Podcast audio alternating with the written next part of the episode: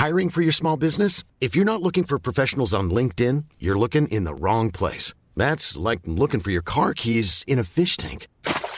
LinkedIn helps you hire professionals you can't find anywhere else, even those who aren't actively searching for a new job but might be open to the perfect role. In a given month, over 70% of LinkedIn users don't even visit other leading job sites. So start looking in the right place. With LinkedIn, you can hire professionals like a professional. Post your free job on linkedin.com/people slash people today.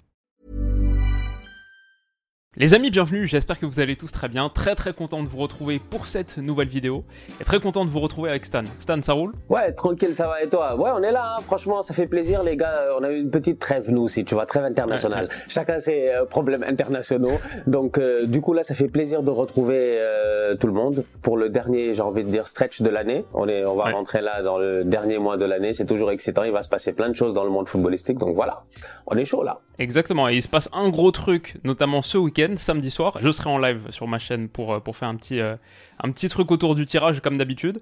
C'est l'euro. Tirage de l'euro 2024. On va connaître les groupes de cet euro qui se joue euh, du 14 juin au 14 juillet, donc c'est dans 6 mois à peu près, 6 mois et demi, euh, début de l'euro. Et pour l'instant, on connaît 21 des 24 sélections. Donc on a dans le chapeau 4 ce sera les trois vainqueurs de playoff qui, ça, ça se joue en mars. Donc pour l'instant, on les connaît pas. Mais sinon, euh, le reste du chapeau 4, il est très très costaud parce que c'est Suisse, Serbie et Italie. Chapeau 3, République tchèque, Slovaquie, Slovénie, Croatie, Écosse, Pays-Bas. Ok. Le chapeau 2, il est peut-être euh, un peu plus abordable que ce qu'on pourrait penser. C'est Autriche, Albanie, Danemark, Roumanie, Turquie, Hongrie. Même si en vrai, il y a quelques, quelques petites équipes euh, sympathiques là-dedans. On va en reparler. Et enfin, le chapeau 1, c'est donc 6 équipes dans chaque chapeau. Le chapeau 1, c'est Angleterre, Belgique, Espagne, France, Portugal et le pays hôte, donc l'Allemagne. Comme vous le savez, chaque euro, depuis un moment maintenant, c'est la même chose. Les quatre meilleurs troisièmes se qualifient aussi parce que depuis quelques euros, on a mis en place des huitièmes de finale.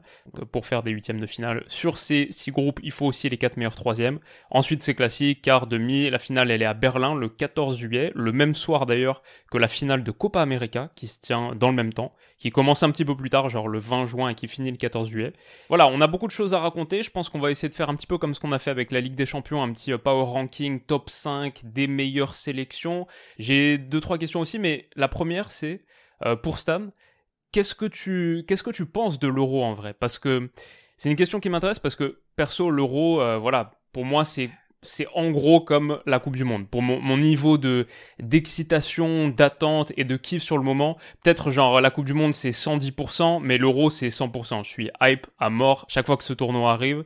Mais ça c'est de ma position, disons euh, en tant que euh, Français, maintenant qui vit aux Pays-Bas, qui- vit en Europe. C'est mon continent. Il y a mon équipe aussi qui joue, donc il y a toujours un truc autour de l'équipe de France forcément à suivre. Mais toi voilà, t'es sénégalais canadien, si je me trompe. Donc là tu vis au Canada, si je me trompe pas, t'as jamais vécu en Europe. Donc euh, ça m'intéresse d'avoir un petit peu ton, ressenti, ton, ton point de vue par rapport à l'euro. Qu'est-ce que t'en penses en gros? Non, toi, tu aimes trop les questions colle là, tu vois. En fait, il faudrait que tout le monde sache que, tu vois, Bilou, il aime trop faire ça. C'est que Bilou, il t'avertit pas, il vient pas, il te pose une question comme ça, il te met en pleine improvisation. C'est un professeur, je vous ai dit, c'est monsieur le Eh oui, professeur, faut. interrogatoire surprise. Non, écoute, euh, l'euro, franchement, euh, à prime abord, tu me dis l'euro. Moi, les premiers souvenirs que j'ai euh, rapidement, j'ai envie de dire, c'est euh, Euro 2000, tu vois. C'est Euro 2000. Hmm. C'est, euh, je pense, c'était une demi-finale euh, Pays-Bas-Italie. Je pense. Ok. Ça va au penalty et tout. Un grand euh, Francesco Toldo. Genre, il y a des Mhm. trucs comme ça qui me viennent, quoi. Tu vois, genre, après, il y a la finale avec la France, tu vois. Donc, Ouais. euh, il y a la reprise de volée. euh, Il y a la fin de match qui est extraordinaire. Et puis tout. euh, donc, euh, ouais, pour moi, l'Euro, en tout cas, moi, personnellement, ça a toujours été une compétition que j'ai euh, toujours suivie, tu vois. Euh, donc d'un point de vue externe, ça a toujours été une compétition intéressante. Après, tu me diras pourquoi. Je te dirais peut-être parce qu'on suivait déjà la plupart de ces joueurs-là dans leur club, tu vois. Ouais, ouais. Donc euh, du coup, euh, automatiquement, à la fin de la saison, ben, ce rassemblement de joueurs-là que tu as l'occasion de voir durant toute une saison dans, dans les différents championnats, ben, tu as envie de le voir, tu vois. Donc euh, oui, moi je Mhm. m'en rappelle. Euh, je pense Euro 2004, euh, France-Angleterre, les coups francs de Ouais, Zizou.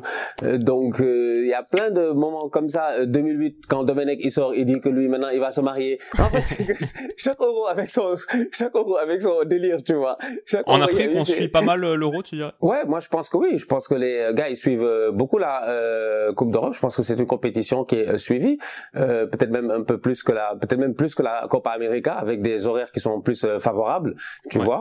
Donc ouais, non, pour moi c'est une, c'est une, c'est une grande compétition. Après, c'est sûr et certain que chacun son, chacun, j'ai envie de dire son continent, donc chacun ses confédérations. Donc et ça, ça, ça tombe bien dans la même année où tu as l'Euro, tu as aussi une Coupe d'Afrique des Nations. Et pour nous, c'est le, c'est le même feeling, quoi. C'est la même chose, tu vois. C'est un peu mhm. différent parce qu'effectivement, c'est pas tous les jours que tu as l'occasion de suivre dans les différents championnats, tu vois. Parce que là, tu regardes l'équipe de France, il y a pas, je pense que parmi les 23 Français, tous les boys, on les voit peut-être chaque week-end, on en voit au moins plus de 70%. Tu regardes les Italiens, les gars qui regardent la Serie A, ils verront que les mêmes joueurs, ils les revoient. Tu regardes l'Espagne, c'est la même chose, tu vois. Donc en Afrique, c'est un peu différent. Cependant, l'engouement reste toujours le même. Donc euh, non, moi je trouve ça très bien. Moi, franchement, j'ai toujours été un grand fan personnellement des euh, coupes euh, continentales, l'Euro, la Copa América, la Cannes. Maintenant, il faut que je fasse des efforts aussi pour la Coupe d'Asie. On l'oublie, mais en plus, c'est cette année en plus, c'est en même temps que la Cannes. en même temps que la Cannes. on a tous les continents, ouais. C'est Coupe d'Asie en même temps que la Cannes et Copa América en même temps que l'Euro, janvier et, et juin, juillet. Donc, euh, donc ouais, ouais, ok, bah cool. Non, c'est ça me ton, ton point de vue m'intéressait là-dessus. Perso, je dirais euh, juste euh, le truc qui m'embête un peu récemment avec l'Euro, c'est les qualifications des meilleurs troisièmes euh, sur la phase de groupe, genre 4 des 6 meilleurs troisièmes qui vont au prochain tour. J'aime bien qu'il y ait des huitièmes de finale, mais je suis pas hyper fan de ces phases de groupe où t'élimines très peu d'équipes, ça enlève un petit peu de piment à la phase de groupe. Mais sinon, euh, juste le foot international en général, pour moi, c'est le truc que je kiffe le plus en foot. Et euh, la puissance compétitive de l'euro, comme tu as dit, avec, euh, c'est un peu la famille, c'est les gars qu'on voit chaque week-end, et là on les retrouve. Euh, ça c'est assez cool. Pour euh, pour préparer cette vidéo et pour moi le truc qui était un petit peu sympa de cette vidéo, c'était avant le tirage présenter un petit peu aux gens les différentes équipes et même soi-même réviser un petit peu parce que sur les trêves internationales, moi je suis surtout l'équipe de France, je, je suis pas en train de regarder méticuleusement chaque groupe, la trajectoire de chaque sélection. Donc avant chaque grande compétition, c'est un peu la phase de révision là-dessus et j'ai essayé de faire un petit peu mon, top 5 des sélections qui arrivent avec le plus de force ou, qui sont peut-être euh, les favorites pour le titre. Mais, euh, mais avant ça, peut-être, euh, est-ce que parmi celles que tu as regardées, il y en a une qui t'intéresse plus que les autres? C'est quoi ta sélection qui se retrouve dans, dans la position la plus intéressante? C'est pas forcément celle qui est la favorite pour le titre, mais juste, elle t'intéresse beaucoup en ce moment j'ai toujours ce petit penchant là pour euh, l'Angleterre, tu vois, parce que c'est un championnat que je suis beaucoup. Donc euh, pour moi, j'ai envie de dire que si je me dis aujourd'hui, s'il y a une sélection que j'ai envie de suivre en particulier, de regarder au courant de l'Euro et de me dire est-ce qu'ils sont capables d'aller le faire, d'aller chercher ce titre-là, qui leur échappe depuis des voilà des des millénaires. j'ai envie de dire. depuis 66, il n'y a pas de titre international bah, pour l'Angleterre, en fait, qui a jamais gagné l'Euro. Cette Coupe du Monde là, ils ont organisé, ils ont gagné. Ça va, c'est bon quand même. Franchement, il fallait au moins leur donner ça. Mais sinon, mis à part ça ça. a toujours été un championnat très attractif, des superbes joueurs. Cette année, quand même, il y a une belle génération, je pense, euh, l'Angleterre, euh, des euh, top players. Bellingham est au top de sa forme. franchement, je pense que là, on a, je ne sais pas ce qui se passe, mais on a une réincarnation de Zinedine Zidane. Bellingham, Kane, cet axe-là. Ouais, non, mais c'est abusé. Bellingham, Kane, Phil Foden, Bukayo Saka. T'as vu Saka? En fait, nous, on oublie un peu, tu vois, les gars, nous oublie tranquille. Arsenal, on est là en Ligue des Champions, tu vois. On s'est géré, relax, tranquille, quand même, pour des gars qui étaient pas là depuis 7 ans, tu vois. Donc tu regardes les euh, jeunes qui sont qui ont performé, tu regardes Saka, tu te dis ouais c'est exceptionnel. Je pense qu'il est meilleur passeur décisif en ce moment en euh, Champions League et tout.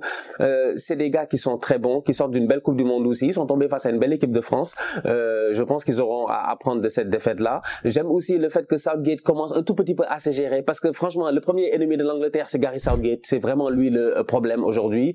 Donc j'ai envie de dire que c'est une équipe moi qui m'intéresse beaucoup. C'est l'Angleterre. Après il y en a d'autres. Hein. Il y en a, il y en a d'autres. Il y a le pays il y a la France, l'Espagne, tout ça. Angleterre, c'est Mais l'Angleterre, Mais l'Angleterre, c'est vraiment ce petit pays, c'est, c'est pas ce petit pays, c'est, c'est ce petit truc là qui me fait dire, est-ce que c'est cette année, quoi, franchement, parce que là, l'année, l'équipe est belle l'équipe est belle, donc il y a moyen peut-être, on va voir. Bah, c'est sûr, dans mon dans mon top 5, dans mon euh, power ranking, euh, et c'est un truc dont on avait parlé déjà ensemble il y a quelques, quelques semaines, quelques mois. Pour moi, l'Angleterre, ils sont tout en haut. Un peu à égalité avec la France, c'est un petit peu difficile à départager parce que d'un côté, la France, c'est le plus gros vivier de talent du monde. Je sais pas si on a déjà vu une liste de 23 euh, joueurs aussi puissantes que celles que l'équipe de France peut mettre. Et en vrai, l'équipe de France pourrait faire facile, facile deux équipes compétitives euh, pour, euh, pour n'importe quel tournoi international. Il y a tellement, tellement de talent en ce moment. C'est une équipe qui reste sur deux finales de Coupe du Monde consécutives. Et en plus, la France a un truc à, à corriger, a besoin de se rattraper du dernier euro, justement, où on reste vraiment sur une grosse frustration. Mais l'Angleterre, tu sens...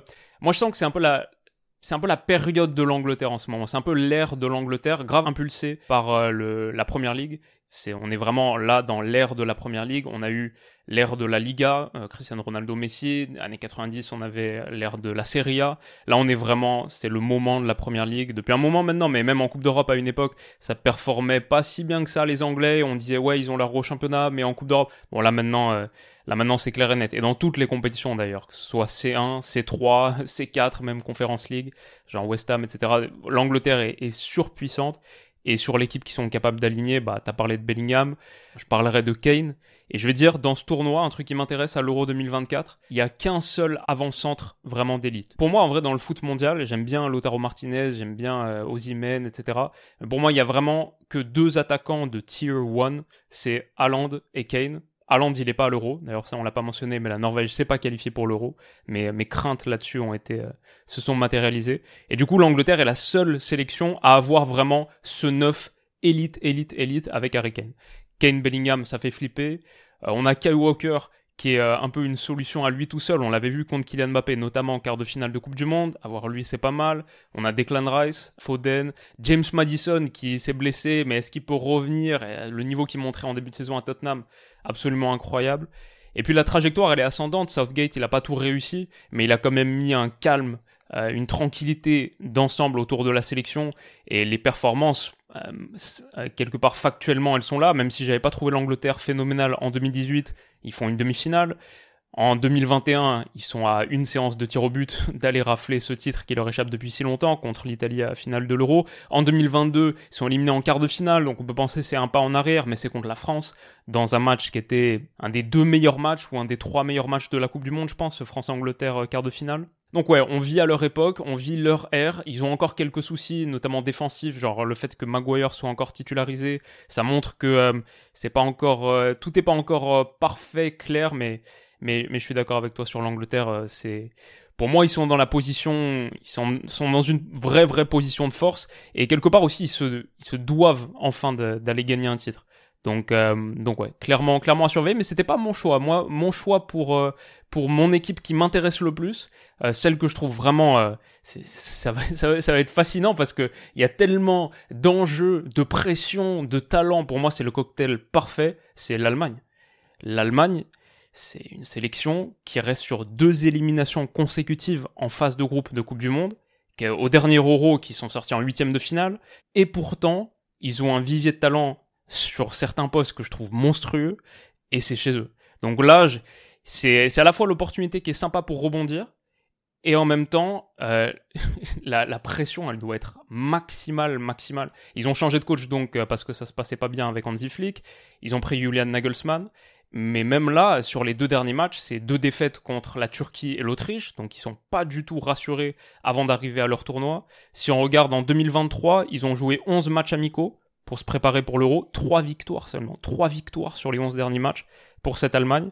Depuis la fin de l'ère euh, Joachim Löw après l'Euro, etc., ils n'ont toujours pas réussi à, rebondir. Et pourtant, comme on dit, le talent, euh, moi, quand j'ai fait une vidéo, j'ai fait une analyse sur euh, Leverkusen récemment, Florian Wirtz, c'est quelque chose. C'est vraiment, vraiment quelque chose. Et quand tu dis que tu as une équipe où tu as Wirtz et Moussiala, pour moi, tu as, deux des, des, plus beaux joyaux, les plus beaux diamants qui existent dans le foot européen. Et en plus, sur ces postes centraux, T'as Kimmich, t'as Gundogan. En vrai, tu pourrais faire un, carré un peu euh, carré guardiolien là, avec euh, les deux milieux centraux et les deux milieux offensifs de demi-espace. Kimmich Gundo un peu reculé et Virt Moussiala un peu avancé. C'est absolument incroyable dans les bonnes conditions.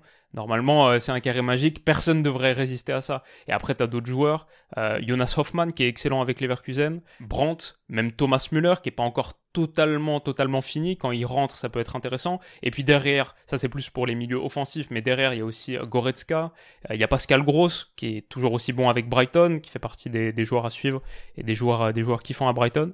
Au milieu, dans l'axe, il y a vraiment une grande, grande richesse. Et en plus, en ce moment, Sané joue bien. Donc en Allemagne, il y a vraiment le talent, mais mais il manque des trucs. Ça, ça joue pas bien, ils arrivent pas à trouver l'étincelle, la formule, et ils ont pas de neuf. Parce quand on parle de l'absence, pour moi, il y a un vrai, une vraie crise, une vraie absence de, de numéro 9 élite en ce moment dans le foot européen. Eux, ils ont pas de neuf. Eux, ils jouent les matchs avec full Krug en neuf. Et, et l'Allemagne, c'est un vrai pays de neuf. C'est l'Allemagne de, de Gerd Müller, de Miroslav Klose, de Uwe Ziller. C'est l'Allemagne de tellement, tellement de gars. C'est Rudi Voller, Rummenigge, etc. Normalement, il y a un, euh, il y a un bombardier devant, il y a un Kaiser devant et il leur manque cette pointe. Donc ça c'est un truc, défensivement c'est pas top aussi, et défensivement c'est important en, compétition internationale, je pense le quelque part le template, le, blueprint, la recette du succès en compétition internationale qui a été posée par la France, un peu par l'Angleterre récemment, ça part surtout du secteur défensif très très solide. Euh, ça, ça manque aussi. Donc, euh, donc il y a beaucoup de trucs euh, à suivre en Allemagne et c'est chez eux. Et c'est chez eux du début à la fin. Il n'y a pas de compétition partagée avec un autre pays, etc. Donc euh, ouais, je trouve que l'Allemagne c'est vraiment fascinant. Yeah, bonne chance à eux. Franchement, ça risque de pas être facile. Après, ils ont un coach que moi je trouve assez intéressant. Tu vois, s'il y a un gars qui est capable de gérer une certaine pression, d'aller relever ce genre de challenge un peu fou là, de se dire est-ce que tu peux remettre le football allemand un tout petit peu sur la map internationale? Parce qu'effectivement, franchement, ce qui s'est passé récemment, déjà 2018, on s'est posé certaines questions. On s'est dit c'est pas grave. Ils sont revenus avec à peu près le même effectif avec lequel ils ont gagné en 2014 et tout. Ils ont ramené des tontons, des Ozil, tout ça. On s'est dit allez, c'est pas grave ils ont cherché leur bouc émissaire, ça s'est mal passé, on passe à autre chose. Mais la dernière fois, c'était scandaleux, franchement. La dernière fois, c'était vraiment scandaleux. Euh, et ça a été très compliqué. Ça a été compliqué à tous les niveaux individuellement. À part Moussiala, moi, il n'y a pas un boy qui sort du lot. En fait, j'ai l'impression de la dernière Coupe du Monde dans ma tête à, moi et Fulkrug parce qu'il est rentré à un moment donné, il a claqué des buts.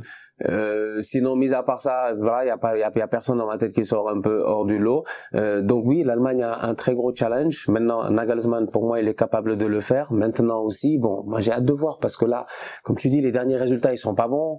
Euh, Kai Havertz il joue latéral gauche. En fait, c'est qu'il y a des trucs aussi. Nous, on comprend pas. Tu vois, on regarde de loin aussi, on comprend pas. Donc, euh, attendons de voir ce qu'il euh, ce qu'il va proposer. Mais ouais, grosse pression sur les Allemands. S'ils ratent la compétition là à domicile, je sais pas comment ils vont faire pour s'en relever, franchement. Et, en plus, j'ai l'impression qu'avec Nagelsmann, euh, c'est c'est pas certain que ce soit un coach de sélection. J'ai entendu des petits bruits de couloir, comme quoi s'il demandait un petit peu trop de travail tactique, il, coachait un peu l'Allemagne comme un club, etc. Donc même là, il y a aussi euh, une courbe d'apprentissage. On sait qu'avec Nagelsmann, moi, moi j'aime beaucoup, mais mais il y a toujours un potentiel de tension et de friction avec les joueurs. Parfois, le courant passe euh, super super bien. Est-ce que l'Allemagne c'est si différent que ça du Bayern, où ça s'est vraiment pas bien passé pour Nagelsmann? Donc euh, donc euh, donc c'est tout ça et c'est à la maison c'est génial. C'est un point très pertinent effectivement parce que tu retrouves les mêmes mecs du Bayern déjà. Un peu ouais. Euh, tu retrouves à peu près ouais c'est donc ouais, c'est compliqué. c'est très compliqué. ouais, compliqué mais compliqué mais kiffant compliqué mm. mais kiffant. Je pense que je les mets quand même un petit peu, un petit peu comme quand on a fait le, le, truc sur la Ligue des Champions. À ma cinquième position, je mettais le PSG parce que même si ça se passe pour l'instant très mal ou pas pas super bien, le plafond me semble élevé si ça se met à bien marcher parce qu'il y a tellement de talent. C'est pour ça que moi j'ai mis euh, euh, l'Allemagne cinquième sur mon euh, sur mon power ranking. En plus ils sont à la maison donc on peut imaginer un monde où ça tourne bien et où ça marche très fort. Ils ont tellement de, de choses à se faire à se faire pardonner. Mais voilà, moi je les je les mets grosso modo à cette position et après 4 et 3. Il y a des prétendants, j'ai mis euh, consécutivement Espagne et Portugal. Pour l'Espagne, le truc c'est que c'est jamais une équipe que j'ai envie d'affronter. L'Espagne, elle me fait toujours un, petit peu flipper parce que tu sais qu'avec eux, tu vas subir. Tu vas subir leur plan A, ça veut pas dire qu'ils vont réussir à te battre, parce qu'à la finition, il y a toujours des problèmes. Même si Morata, ça va un peu mieux récemment, c'est pas leur meilleur, euh, leur meilleur secteur. Mais tu sais que tu vas faire un match où tu vas laisser 65% euh, du ballon. Tu sais que tu vas subir le style espagnol. Et, euh, et, ils ont quand même plein de, plein de talents, plein de qualités avec des petits qui vont être kiffants à suivre aussi. La Yamal à l'Euro, ça c'est quand même une des belles histoires. Ah, ils ont, ils ont Baldé, ils ont Pedri, donc ils ont un peu la, la, jeune, la jeune colonne vertébrale du Barça. Et puis il y a Rodri qui est devenu un peu superstar avec Man City, joueur tellement, tellement important. Donc, euh, ouais, l'Espagne, je mettrais, je pense, un peu dans cette position. Et puis après, il y a, y a, le Portugal dont on peut parler, mais, euh, mais toi, est-ce que tu les vois aussi dans, dans cette zone ou qu'est-ce que tu en penses? Ouais, Espagne, Portugal, franchement, deux très belles équipes. Après, à chaque euro, tu les attends normalement en tant que favoris, tu vois. C'est qu'il y a des équipes aussi à l'euro, normalement, elles arrivent et dans la conception, je pense, des gens, on s'est dit, ok, c'est des équipes qui sont capables d'aller chercher le titre. Maintenant, l'Espagne, euh, l'Espagne, je trouve que c'est une belle équipe. Oui, maintenant ils sont trop inconstants, c'est ça leur problème en fait tu vois. C'est qu'ils sont capables du meilleur comme ils sont capables du euh, pire, comme ils sont capables aussi d'un jeu des fois assez stéréotypé, euh, stéréotypé qui peut être ennuyeux aussi et euh, tout. Donc je sais pas, franchement, je sais pas. Franchement, je ne sais pas. L'Espagne, je suis pas convaincu. Je suis vraiment pas convaincu par l'équipe. Après, on va voir. Hein. Franchement, ça reste une belle équipe, des bons jeunes, des boys pertinents comme tu as dit, la Yamal, tout ça. en défense aussi, il y a le boy euh, Pao Torres qui est quand même assez pertinent, qu'on a eu l'occasion de voir en plus en, euh, récemment là en euh, Première Ligue. Il y avait un très bon match de Première Ligue avec euh, Aston Villa. Euh, donc je sais pas, moi c'est comme j'ai dit, c'est l'inconstance en fait qui me fait dire que l'Espagne est capable de nous bluffer, d'arriver jusqu'en finale, comme ils sont capables de ne pas se gérer et de sortir à un moment donné de la compétition, tu vois. Par contre, le Portugal, d'un autre côté, je sais pas, j'ai un feeling que le Portugal, ça peut être intéressant. Déjà, bah, là, déjà, il y a eu du changement au Portugal. Ouais, déjà. Déjà. Tu vois, il y a eu un gros changement. Il y a vraiment eu un gros changement. Il y a eu un gros changement, mais pas deux gros changements. Oui, mais c'est-à-dire que le tonton, c'est-à-dire, on peut pas, on peut pas virer deux tontons en même temps, aussi, Vilou, franchement, faut faire doucement. c'est on virer deux tontons, tu vois. Donc déjà, Santos, il est parti. Déjà là, t'as quand même, j'ai l'impression qu'il y, a un changement de vibe un peu. Donc le Portugal, si je me trompe pas, ils ont fait 30 points, non? Ils ont fait 10 sur 10 là. Ils ont. Exactement. C'est la, la, seule équipe dans ce cas, 10 matchs, 10 victoires, avec 9 clean sheets, 36 buts pour, 2 contre. Bah c'est ça en fait. Donc déjà là ils sont très rassurants. Quand ils, ils arrivent dans cette compétition là, tu te dis bon les gars ils ont fait des grosses qualifications, ils sont très rassurants. Maintenant ça ne veut pas dire que tu vas réussir ta compétition. L'Angleterre a souvent ici fait des euh, qualifications je pense à 10 sur 10 et après arriver en compétition ça a été plus compliqué. Cependant c'est une équipe du Portugal que moi je trouve quand même déjà sur le papier très intéressante. Il y a des joueurs qui sont très talentueux, mais au-delà de euh, cela finalement bah, j'ai l'impression qu'avoir viré un des euh, tontons, c'est-à-dire Santos et Cristiano Ronaldo qui est toujours là qui n'est pas parti ben, ça n'a pas finalement gâté le gâté l'évolution de l'équipe. Tu vois ce que je veux dire? Je trouve mhm. que l'équipe continue à être, à être euh, cohérente. Les joueurs sont très bons. Il y a des gars qui prennent leurs responsabilités en ce moment en équipe nationale, des Bernardo Silva, des Bruno Fernandes. Euh, donc euh, ouais, pour moi, franchement, c'est une équipe du Portugal qui qui pourrait s'en sortir, qui pourrait s'en sortir cette année je pense qu'il y a moyen qu'il fasse quelque chose d'assez intéressant, tu vois. Je sais pas. Mm, mm. J'ai plus mm. confiance au Portugal qu'en l'Espagne. Encore une fois, comme j'ai dit, l'Espagne, c'est parce qu'ils sont trop inconstants, en fait. On sait jamais comment est-ce qu'ils vont s'en sortir dans la compétition, qu'est-ce qu'ils vont nous sortir, qu'est-ce qu'ils vont nous pondre. Le talent, il est là. Maintenant, euh, c'est comme à la dernière fois. La dernière fois, tu, tu, tu regardes l'Espagne avancer dans la compétition tranquillement, tout ça. Quand ils arrivent en demi-finale face à l'Italie, ils sont à rien de se qualifier en plus. Moi, j'ai adoré l'Italie à 7 euros, mais l'Italie avait énormément souffert contre l'Espagne. Et en vrai, je pense l'Espagne aurait dû gagner cette demi-finale. Donc ouais, non, non, carrément, c'est pour ça. L'Espagne jamais kiffante à jouer. Et le Portugal, le Portugal, le truc avec euh, leur performance dans leur groupe de qualif, c'est que c'était euh, le groupe de qualif le plus faible. Euh, de la compétition d'assez loin, je dirais. Non, mais faut pas, faut pas, faut pas faire vos affaires là. Après, les gars vont dire que ouais, à chaque fois que Cristiano il joue le Luxembourg Saint-Marin et puis machin. je dis, chacun sa chance. Mais tu sais, Cristiano, Cristiano, moi je suis trop content de le revoir. Ça pour le coup, c'est un truc avec le Portugal. Je suis content qu'il soit débarrassé de Santos parce que je pense qu'il avait besoin de, de, trouver une autre formule. Ça se passe plutôt pas mal avec Roberto Martinez qui était un choix un peu euh, surprenant pourtant euh, après son, son flop avec la génération dorée de la Belgique, etc. C'était marrant, mais je suis très content qu'ils soient débarrassés de Santos et en même temps je suis très content qu'ils aient gardé Ronaldo. Je sais pas si c'est, je sais pas encore parce que j'ai pas vu beaucoup de matchs euh, du Portugal. J'ai vu aucun des matchs de qualif euh, récemment. Les derniers matchs du Portugal que j'ai vus c'est à la Coupe du Monde. Je sais pas trop ce que ça va donner avec Cristiano Ronaldo collectivement et si le Portugal va réussir à tirer le meilleur de leur groupe de leur euh, de leur équipe, je veux dire, de leur euh, réservoir de talent qui est hors norme. Moi, on a parlé de France et Angleterre qui ont les deux meilleures poules de talent du monde, je pense. Mais le Portugal, c'est quand même, euh, t'as des joueurs d'élite, absolument d'élite à chaque ligne. Euh, t'as parlé de Bernardo Silva, de Bruno Fernandes. Il y a Joao Félix, il y a Ruben Dias, il y a Cancelo. La France a brillé en envoyant toutes ses pépites et tous ses prodiges à l'international dans les grands championnats. Ça, c'est un peu le, le modèle d'Didier Deschamps aussi, qui adore euh, que les gars jouent à United, à la Juve, au Real, au Barça, etc., à City. Euh, le Portugal, euh, le Portugal, c'est la même chose. Il y a, quel grand club européen n'a pas un bon joueur portugais dans ses rangs? C'est la formation de Benfica, de Porto, du Sporting, etc., qui a nourri euh, le, le continent depuis depuis un moment maintenant. Donc on le retrouve ce talent dans cette sélection. Est-ce que ils vont réussir à faire fonctionner ça avec Cristiano Ronaldo? En vrai, je sais pas, mais je suis trop content de le revoir parce que Ronaldo, j'ai l'impression, euh, c'est comme retrouver un vieil ami qu'on n'a pas vu depuis un moment parce que moi, je je suis pas le championnat saoudien, je pas regardé un match du championnat saoudien. Donc depuis qu'il a quitté le foot européen, pour moi, il, c'est comme s'il avait pris sa retraite en vrai. Et là, on va le revoir dans un vrai contexte compétitif, sur des matchs à énorme enjeu, potentiellement des matchs qui peuvent euh, continuer d'écrire sa légende.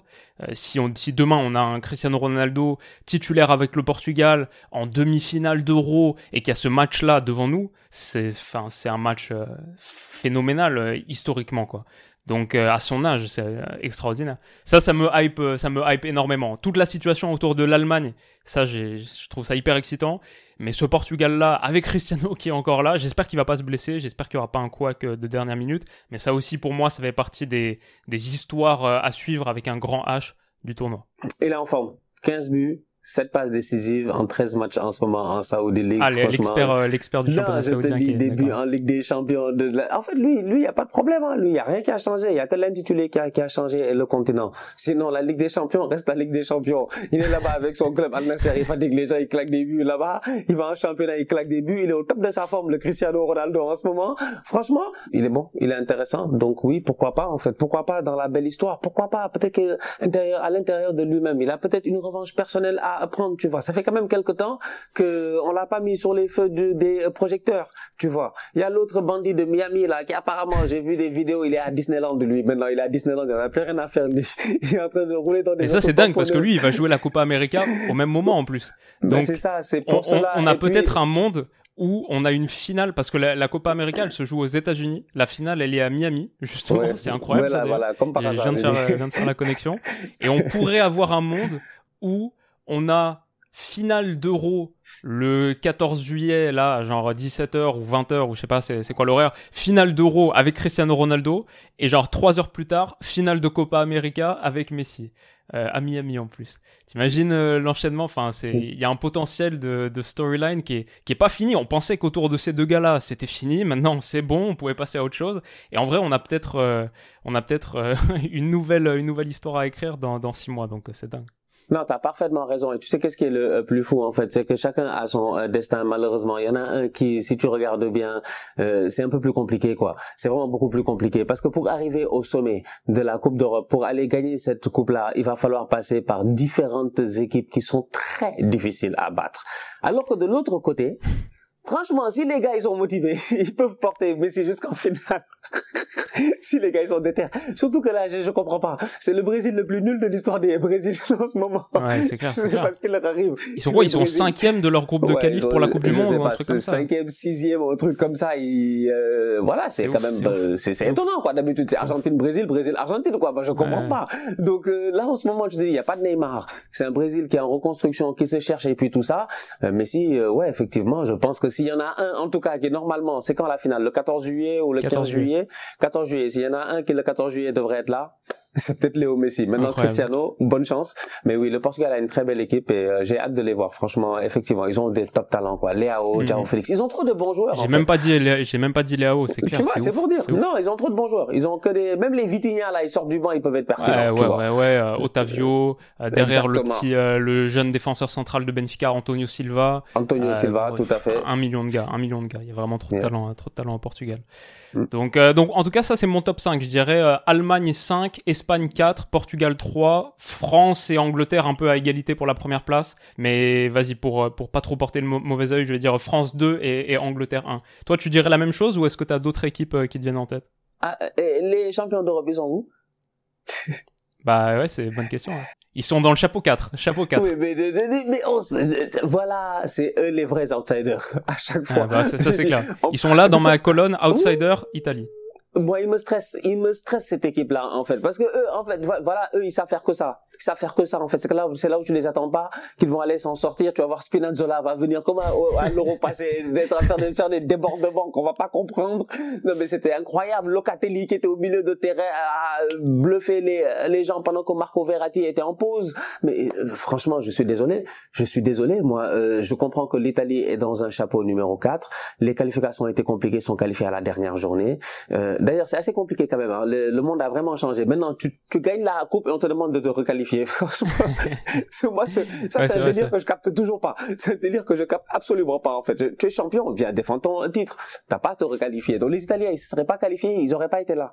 Ouais, c'est ouf. C'est like, je comprends pas, en fait. C'est un truc que vraiment je capte pas. Mais bref, euh, euh, l'Italie, euh, je ne sais pas, c'est l'Italie et ils ont un nouveau coach. C'est ça. Ils ont un nouveau coach. Un gars qui a, qui a gagné la Serie A. Un bandit franchement un bandit. Moi, quand je regarde ça, je me dis non, il y a aucune raison. Il y a, je dis bien, il y a aucune raison aujourd'hui que les Italiens ne soient pas une équipe qui soit dans le top 5. Voilà, je suis désolé. Moi, l'Italie, je les mets dans le top 5. Euh, quitte à sortir euh, dans ton classement, euh, les Allemands d'ailleurs. les Allemands. Ouais, ouais, ouais. c'est pas scandaleux. C'est pas scandaleux de sortir l'Allemagne, hein, vu, Et puis voilà. vu les résultats récents. non, ouais, l'Italie, c'est une position euh, très très intéressante. Qualifié de justesse alors que t'es champion du euh, champion d'Europe en titre. Eux aussi, ils ont en vrai des trucs à se rattraper parce que même s'ils ont gagné le dernier Euro, leur dernière Coupe du Monde, Enfin, il y en a pas en fait. Ils ont raté les deux dernières. Ça c'est ça c'est assez compliqué dans le football italien ces derniers temps. Ça, je suis tout à fait d'accord que l'Italie ne se qualifie plus à la Coupe du Monde. Ça c'est assez grave. Mais c'est pour ça que je dis que pour moi il y a un changement de vibe. Tu vois, quand tu regardes leur dernier match, tu vois les réactions à la fin de la rencontre. Tu vois euh, la manière à laquelle euh, tu vois l'émotion. Enfin, en fait, entre le coach et les joueurs. Pour moi, il n'y a pas de raison en fait. Il n'y a pas de raison que cette équipe italienne là ne soit pas capable sur une compétition. Ils sont très forts eux, sur ces, ces affaires là. En fait, c'est c'est quoi? C'est c'est sept matchs.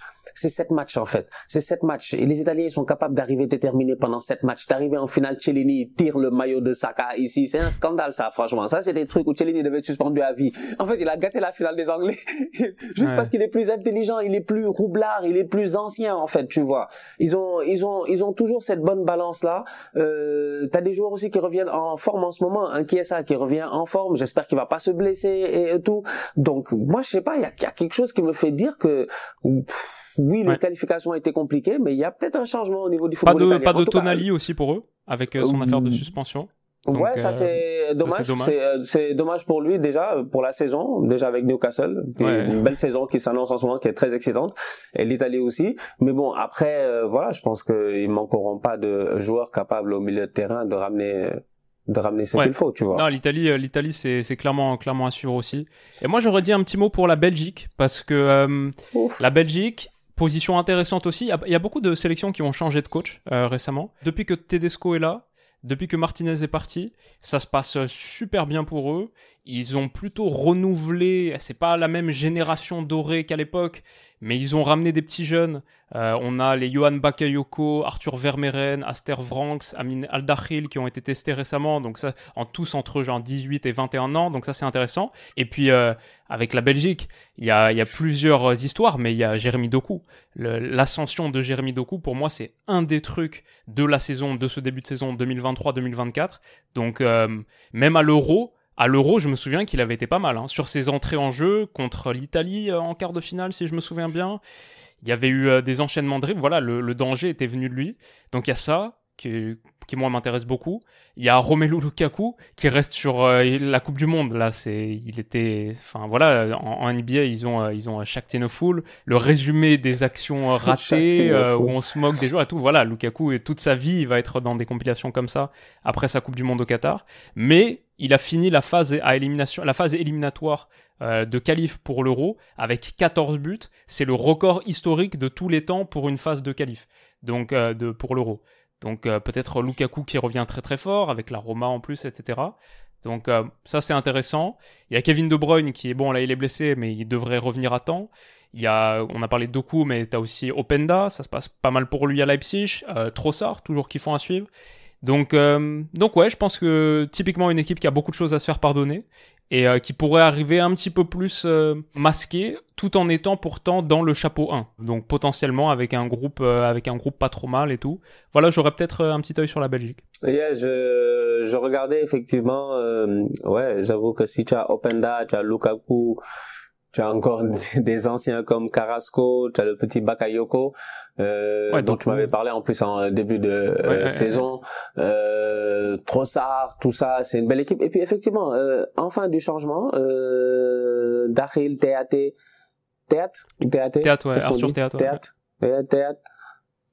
Il y a enfin du changement, quoi, tu vois, le fait de ne plus voir des Vertonghen, des Alderweireld. Bah, il était quand même titulaire au dernier match, donc ça c'est un des trucs qui me, ça c'est un des trucs qui m'inquiète un petit peu. Franchement, fais jouer Faez, tu vois, fais jouer des boys comme Faez, tu vois, mais euh, faut qu'il se gère, faut qu'il se gère, je sais pas moi, parce que franchement, je sais pas moi, parce que ça fait trop longtemps que cette génération-là ne s'est pas gérée.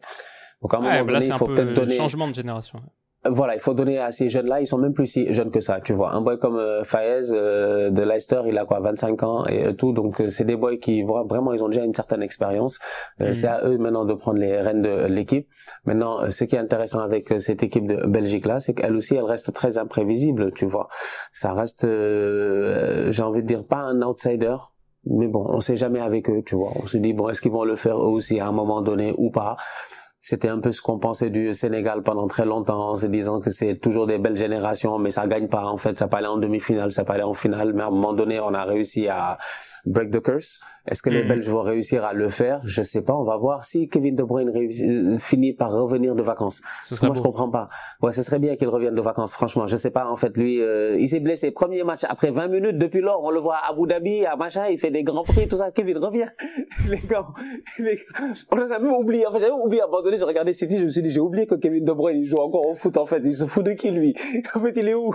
Il est censé être à son prime. Il revient pour le pour les moments clés. Février, mars, avril, mai, juin, 5 mois au top. Ça, en vrai, moi, ça me ferait kiffer de voir euh, Kevin De Bruyne soulever un grand trophée, potentiellement postuler au Ballon d'Or s'il y a victoire de la Belgique à l'Euro, City fait une grande saison encore. et puis être bien entouré aussi, tu vois, de Kevin De Bruyne bien entouré d'un Trossard en forme, d'un Doku en forme, d'un Lukaku qui claque des buts, d'un Openda qui peut sortir du banc à tout moment et puis venir et puis finir un match, tu vois. Euh, franchement, euh, ça fait changement, tu vois. Et puis même offensivement parlant, pendant des années et des années, moi, c'est vraiment un boy. Il a beaucoup de baraka et chacun sa chance dans la vie, mais un boy comme euh, Batshuayi, t'as l'impression que c'est un taulier dans cette équipe-là, en fait, alors que son efficacité, elle est nulle, tu vois. Donc, euh, je suis désolé, je suis désolé. Aujourd'hui, aujourd'hui, regarde, aujourd'hui, avoir un petit comme Openda, ah, tu te dis, ok, si Lukaku il fait pas son match, ah, là t'as un bon backup. Même, même, même, euh, euh j'allais dire euh, Lude, euh, Bakio. Euh, euh, Luke Bakio. Luke Bakio, à cause de Adebayo, j'avais le joueur de basket. même des boys comme ça, tu vois, c'est voilà, c'est des petits qui sont en train de postuler en fait dans cette équipe de Belgique là. Donc moi je vois bien une euh, comment on appelle ça, une bonne balance entre expérience, donc Kevin De Bruyne qui a encore des choses à prouver, qui peut leader cette équipe là offensivement, et puis tous ces jeunes là autour de lui avec Romelu Lukaku aussi. Donc ouais, mm, mm, euh, mm. hâte de voir, hâte de voir ce que ça va donner euh, l'équipe nationale de, de Belgique. Mais oui, belle équipe à suivre aussi, mais définitivement pas dans le top 5. Pour l'instant, on a parlé euh, voilà des, des, gros morceaux. Pour finir, j'ai euh, fait quelques petites recherches supplémentaires et si tu veux ajouter un truc, euh, tu me dis. Mais pour présenter aux gens peut-être les équipes un petit peu du tier en dessous, du rang en dessous, qui sont toujours intéressantes à suivre à l'Euro. Celle qui est pas vraiment à suivre. Pourtant, c'était euh, une des très très belles histoires du dernier Euro. Ça jouait super bien. C'était un peu l'équipe de cœur de tout le monde. C'est le Danemark. Mais depuis l'Euro 2021, la Coupe du Monde, ils ont été dramatiques. Et depuis, c'est pas ouf du tout. Dans leur groupe de qualif, ils sont qualifiés ric-rac en perdant 3-2 euh, contre le Kazakhstan, 2-0 contre l'Irlande du Nord là au dernier match. Saint-Marin, par exemple, vaincu très très péniblement 2-1. Le Danemark a vraiment régressé. Euh, la Roumanie, par contre, ça, c'est un truc. La Roumanie, ça fait un moment qu'on les a pas vus et ils ont été invaincus. Ils sont sortis invaincus de leur groupe de qualif dans un groupe qui est pas si évident que ça pour la Roumanie. C'était, il y avait la Suisse, euh, il y avait le Kosovo qui est pas si facile, Israël qui est encore en, en playoff pour potentiellement se qualifier. Et 6 victoires, 4 nuls, 0 défaite. Ils ont pas vraiment de stars euh, en Roumanie. Il n'y a pas de top talent. Les joueurs les plus connus, en vrai, le joueur le plus connu, c'est peut-être euh, celui que tu avais mis dans ta draft Serie A, Dragushin du Genoa. Mais sinon, il y a genre Yanis Hadji, le fils du grand Hadji, Voilà, il n'y a, pas de grande star, mais ça défend bien. Ils ont encaissé 5 buts en 10 matchs et ils sont chapeau 2 en plus, grâce à leur belle perf en qualif. Donc peut-être un petit truc autour de la Roumanie, comme de la Hongrie aussi que j'aime bien, parce que Zoboslai, Zoboslai qui est top top niveau. La Hongrie, ça peut toujours poser des petits soucis. On l'avait vu au dernier Euro où ils avaient fini dernier, mais c'était dans le groupe France, Allemagne, Portugal, et ils avaient fait nul contre l'Allemagne, nul contre la France. En 2016 aussi, ils s'étaient qualifiés pour les huitièmes de finale avec ce match nul épique contre le Portugal, justement trois partout. Il manque un petit peu de talent, mais euh, mais il y a Soboslai et, euh, et la Hongrie, je pense que ça peut être une des petites équipes sympas, comme l'Autriche aussi, qui apparemment joue très bien. Euh, j'ai pas trop suivi le truc, mais bon, l'Autriche pour moi c'est un peu, c'est un peu Red Bull quoi. C'est Salzbourg, donc il y a cette filière là. Il y a pas mal de joueurs de Leipzig aussi, la connexion avec la Bundesliga, et ils sont coachés justement par Ralf Rangnick, l'architecte du Red Bull. Donc apparemment, hein, maintenant, maintenant qu'on lui a donné le temps, sûrement, il a, c'est sûr qu'il doit faire du bon travail. Ouais, je pense typiquement en, en sélection comme c'est un petit peu plus une sorte de projet avec de la détection, de la formation, tu peux construire une identité, etc. Peut-être plus que quand il était genre quasiment intérimaire à Manchester United ou un truc comme ça. Donc euh, Rangnick, euh, apparemment l'Autriche de Rangnick est, kiffante. Ouais, donc ça, c'est pas mal. Et peut-être deux dernières, euh, l'Albanie qui est apparemment une histoire un peu sympa en phase de qualif, qui est sorti un peu de nulle part et qui va participer à l'Euro pour la deuxième fois seulement, deuxième fois seulement d'un tournoi majeur d'ailleurs. Ils ont jamais fait la, jamais fait la Coupe du Monde. Donc l'Albanie peut-être peut-être comme à une époque la Macédoine du Nord, je sais deux pays qui entretiennent des relations assez assez tendues, mais comme la Macédoine du Nord au dernier Euro où c'était une des équipes plutôt intéressantes à suivre, l'Albanie là qui est coachée par Silvino, ancien, euh, ancien coach de l'OL. Apparemment, ça, pourrait être sympa. Et enfin, euh, peut-être, euh, moi je suis déçu pour la Norvège, forcément. La Norvège de Haaland, d'Odegaard, c'est vraiment dommage qu'ils y soient pas. Qu'ils aient été dominés par l'Écosse de McTominay, qui, je doute que ça nous propose grand chose d'intéressant ou de, de, plaisant devant notre écran. L'Écosse en général, c'est, c'est pas les meilleurs, les meilleurs matchs des compétitions internationales. Mais il y a la Turquie qui, la Turquie, a battu la Croatie, a battu l'Allemagne au dernier match amical.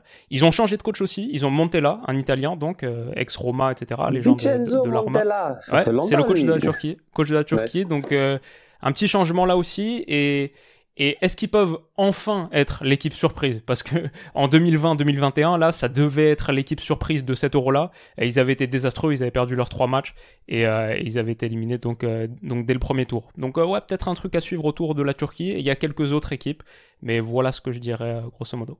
Ouais, ça me, ça, ça, j'en perds mes mots en fait. ça me turlupine en fait dans ma tête. ça c'est un beau mot.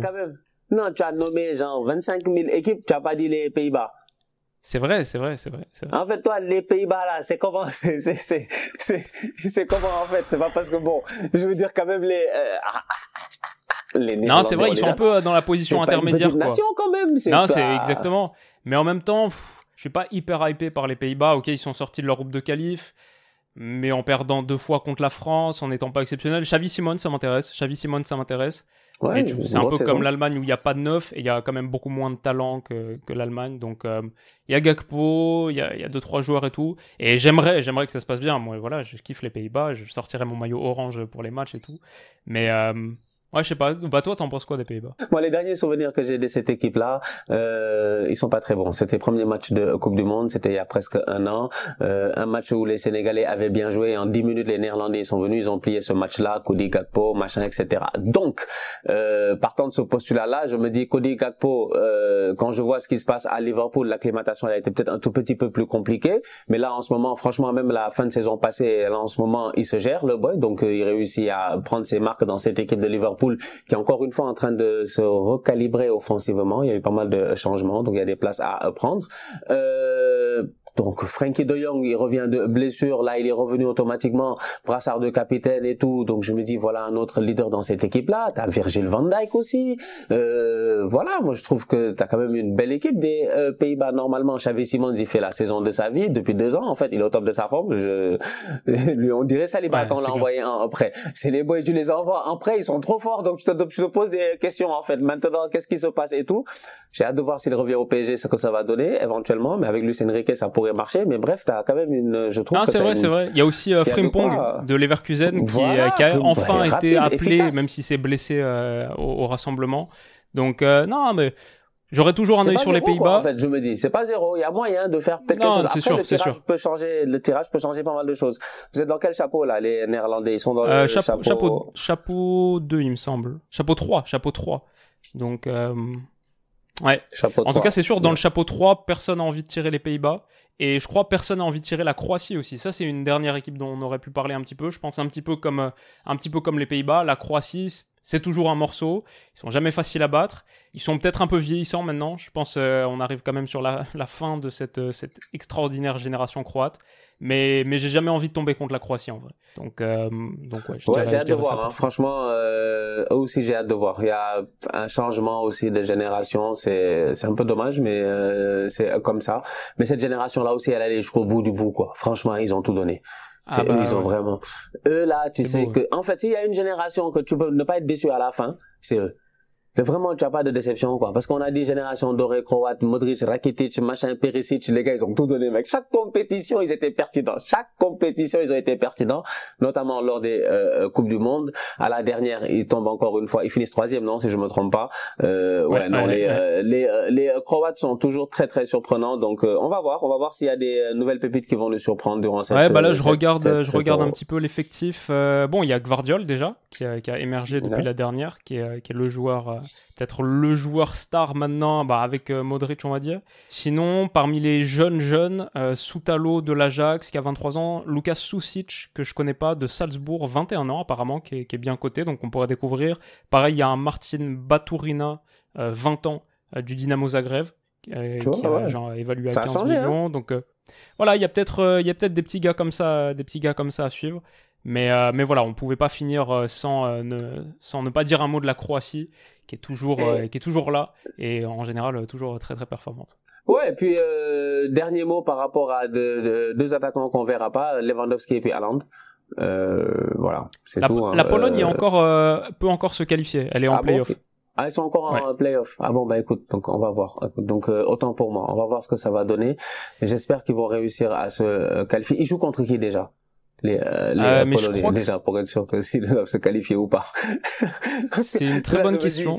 là, c'est la dernière là pour euh, Robert Lewandowski essayer de nous bluffer un peu. Les Polonais ont souvent été assez décevants en compétition internationale. C'est assez dommage parce que souvent ils jouent l'Estonie. Ah, ils jouent l'Estonie. Ah, mais mais ça c'est demi-finale. Donc ils jouent l'Estonie et après ils joueront le vainqueur parce que l'Estonie c'est de loin la, la, moins bonne équipe euh, parmi celles qui jouent les, les playoffs. Enfin c'est une des moins bonnes équipes parmi celles qui jouent les playoffs, donc je pense normalement la, la Pologne doit, doit se défaire de l'Estonie. Et après, ils jouent le vainqueur de Pays de Galles, Finlande. Donc euh, ouais, franchement, je pense qu'ils sont les favoris, la, Pologne. de ce, ça, se fait, hein, ça se fait, ça se fait. Après, il ne faut pas que Timo Pukki vienne. Pukki joue encore ou pas? Pukki vient de fatiguer. Et sinon, il y a euh, dans le euh, sur le donc il y a trois parcours de de qualif pour les playoffs.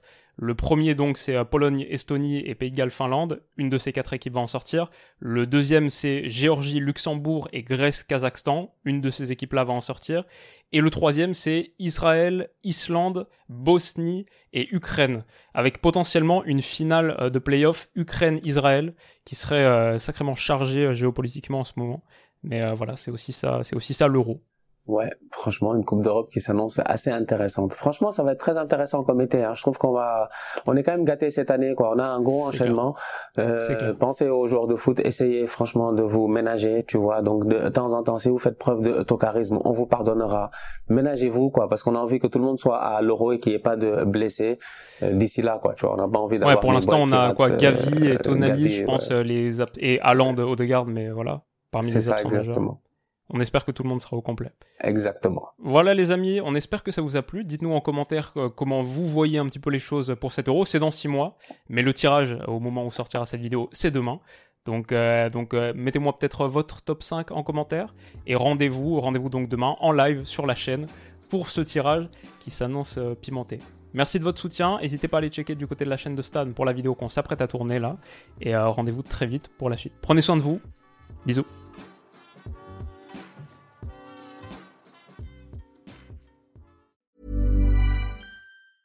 Mom deserves the best, and there's no better place to shop for Mother's Day than Whole Foods Market. They're your destination for unbeatable savings, from premium gifts to show-stopping flowers and irresistible desserts. Start by saving 33% with Prime on all body care and candles. Then get a 15-stem bunch of tulips for just $9.99 each with Prime. Round out Mom's menu with festive rosé, irresistible berry chantilly cake, and more special treats. Come celebrate Mother's Day at Whole Foods Market.